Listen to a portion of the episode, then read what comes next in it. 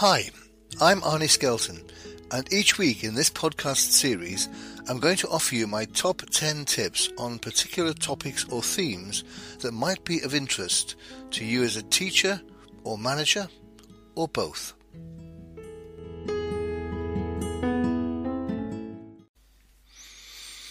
Hi, and welcome to this week's podcast, which is on the topic of thinking on your feet.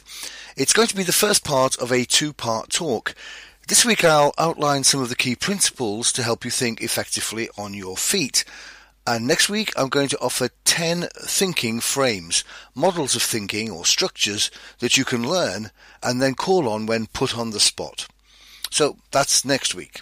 This week is all about my top 10 tips as principles, key things to bear in mind and think about to take into any situation where you might have to think on your feet. Typically, of course, that would be in answering unprompted questions. So here are my top 10 tips on thinking on your feet. Tip number one, have a positive mindset. I mean, this, this is true for almost every situation in life generally.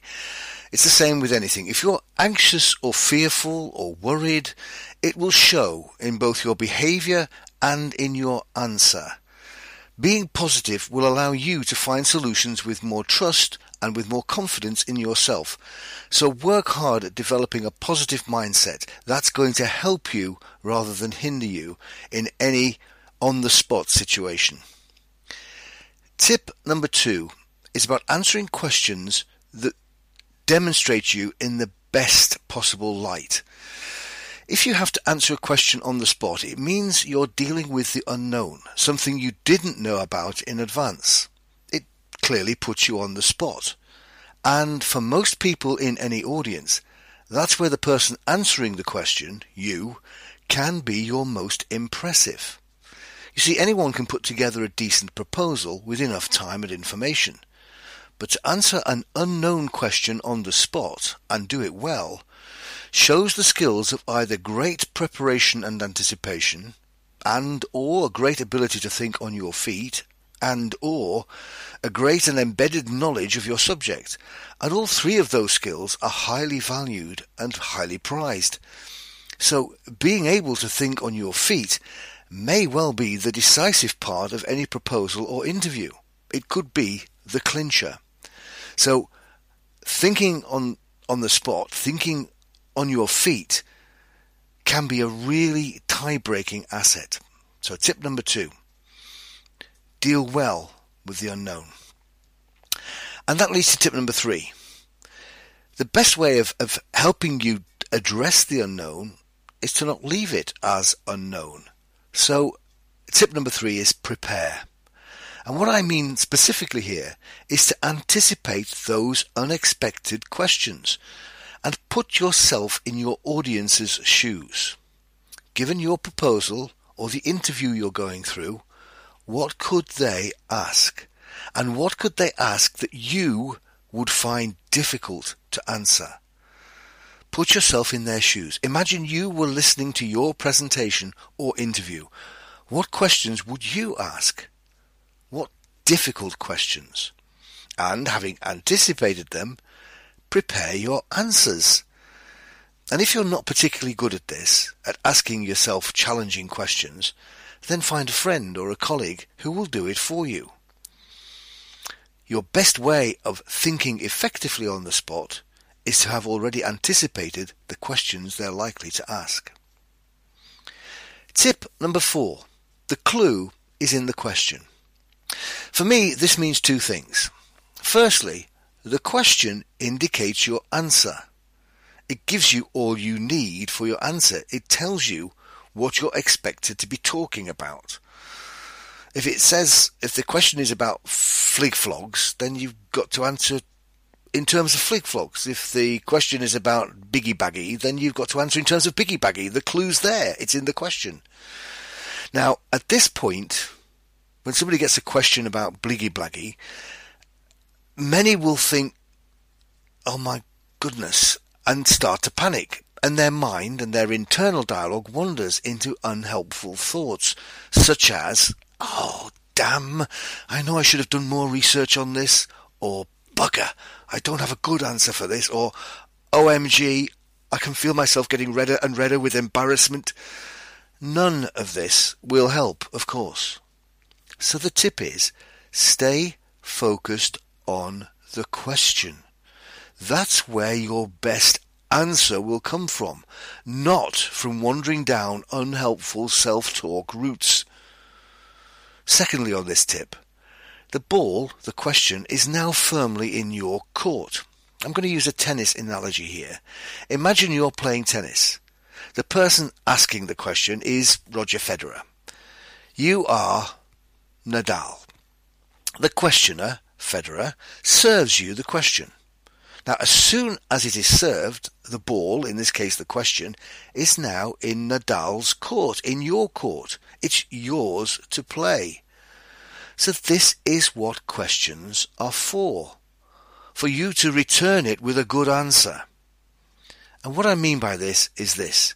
You have far more control than you think.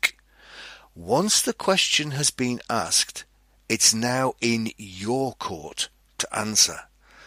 So instead of faffing and panicking with negative and distracting self-talk, focus on your return of serve. Give them the best answer to their question that you can give. Don't get distracted. Tip number five, and this is about silence. Silence has different timescales and feelings for the questioner and for the person who's responding. When asked a question, some people are reluctant to pause and think through their answer. This is partly because they think the pause shows uncertainty and lack of knowledge, and partly because they fear the silence. But both these views are, in my opinion, misguided. Firstly, taking time to think about your answer shows you are a thinker, not someone who has an answer they have learned off pat robotically. So taking time to think may be to your credit rather than to your disadvantage. And secondly, let's imagine you take four seconds to think. Well, four seconds thinking time may seem like an age to you, the thinker, but doesn't seem to be the same to those listening. See, that was a four second pause. How did you feel about that? To me, it felt like an age. But to you, it probably just was a pause for thought. So you see what I mean? The time you take to think as the responder, you see very differently, as much more extensive than those who've asked the question. So tip number six, what I call my three card trick. When making any case, and that includes answering a question, have this simple, simple three-step approach in mind in answering the question. Firstly, give your opinion. After all, that's what they want by asking the question. Give your opinion. Step two, and this is perhaps the crucial one, specify the criterion you are using to frame your answer. And step three, give an example or an illustration or some other evidence. Let me give you an example. I used to live in Chester, and if somebody said, what do you think of Chester? Here's my three card trick answer. I think Chester is a great city. There's my opinion. In terms of its historical significance. And that's my criterion. So I'm answering the question, is Chester a good city? With reference to its historical presentation. So I now give the third step, which is some examples. For example, it has a medieval cathedral. It has a Roman amphitheatre. It has 18th century rows where two sets of shops are stacked one on the other. So there you are. Chester is a great city in terms of its historical heritage. It has a medieval cathedral, it has a Roman amphitheatre, and it has 18th century rows. I could answer the question using the same three card trick in a less positive way. If the question is still the same, what do you think of Chester? I could say, well, Chester is not particularly good, really, in terms of its current football team. It's no longer in the British leagues. So there you are. I framed the answer to Chester being good or bad with reference to football. I could also talk about Chester being a good city in terms of its transport links. There's the second step criterion. Chester has fantastic transport links. It's near two very good regional airports in terms of Liverpool and Manchester. It's well connected to the motorway system. It has a very good rail link and it has a canal system running through it. There we are. So the three card trick. Give your opinion frame the reference for which you're providing your answer using the criterion ref- reference, and then give examples. So, tip number seven you can buy thinking time. Here are three examples. There may be more, but they can only be used sparingly, only once in any presentation or interview. So, here are my three. Firstly, repeat the question and make sure you repeat it don't ask them to repeat it. Asking them to repeat it sounds like you are not a good listener or lacking in confidence. But you repeating it shows you have heard it correctly and they won't mind it being played back to them just for clarity. And on that point, the second one is to clarify the question. Check for any ambiguities or uncertainties in the question. Check for the intent behind the question. Probe the question if you want before you start answering it. All of that can buy you time. And thirdly, dissect the question. Break it down into its main elements. If it's a long question or a complex question, that helps you by being able to chunk it down into its component parts and at the same time be thinking what the answer might be. So, tip number seven, buy yourself some thinking time. Tip number eight. Jot down your thoughts as you hear the question, perhaps as a number of points. It may even help, as the question is being asked, to write down the question itself, and then immediately under it the numbers 1, 2 and 3, as if you're going to make three points, which you are. Because doing this, writing down the question and then numbering parts of your page so that you can fill that with, with points. Doing that creates an expectation in your mind to get ready for a structured approach. So having three points to make will make you sound more structured and logical, less random with your comments. And tip number nine. This follows on from the previous point. And the term I give to this is convert spaghetti into sausages. Many of us, especially if we are creative thinkers, have internal thinking that is structured like spaghetti. Lots of different and disconnected strands of thought, all running off in different and unconnected ways and directions. So there's a lot going on in there, but it's loosely organized, if at all. It's spaghetti. Yet, when we have to answer a question, to make sense of that spaghetti, it has to come out verbally, vocally, in a linear way, like sausages, because that's how language works. One word after another, following a linear structure and pathway. And some people find it really difficult to convert spaghetti into sausages.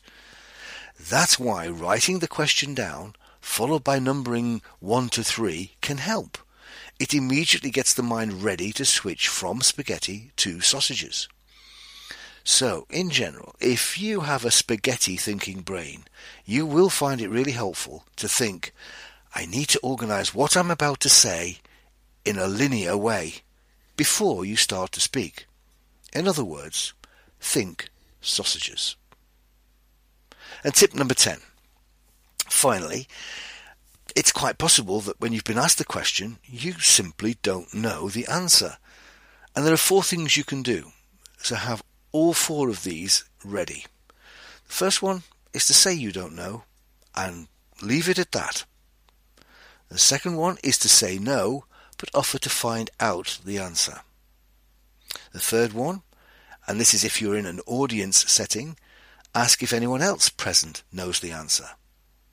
And fourthly, guess or offer an estimate, but it's crucial that you say it's a guess, or an estimate. That may be all the, the questioner wants. Wants some indication of what your view is. So it's okay in that circumstance to offer a guess, an estimate, but you must say, that's only a guess, that's only an estimate. And that's it.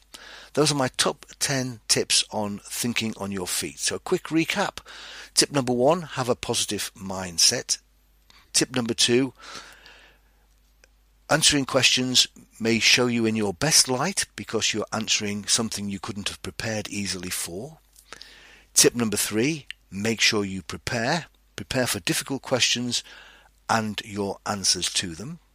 Tip number four, the clue is in the question. Stay focused on the question. Don't go down panicky rabbit holes of fears and anxieties. Tip number five, silence has different timescales. Taking four seconds to reflect for yourself seems like an age, but to the audience or the question giver, it's absolutely fine. Tip number six, use the three card trick. Give an opinion, reference the criterion you're using, and give examples. Tip number seven, buy some thinking time by repeating the question and probing what it really is about. Tip number eight, jot down your thoughts. Tip number nine, convert spaghetti into sausages. And tip number 10, if you don't know the answer, there are four ways in which you could deal with that. So that's it. Next week, I'm going to follow up with my top 10 thinking frames, which are structures or models around which you can construct almost any answer and are really helpful for helping you think quickly and confidently in any situation. And remember, if you'd like to come to any of my monthly one day workshops on topics such as these, then go to www.etduk.co.uk and on the menu bar click on one day workshops and you'll get a full listing there. So that's it for today. Thanks very much for listening. Bye for now.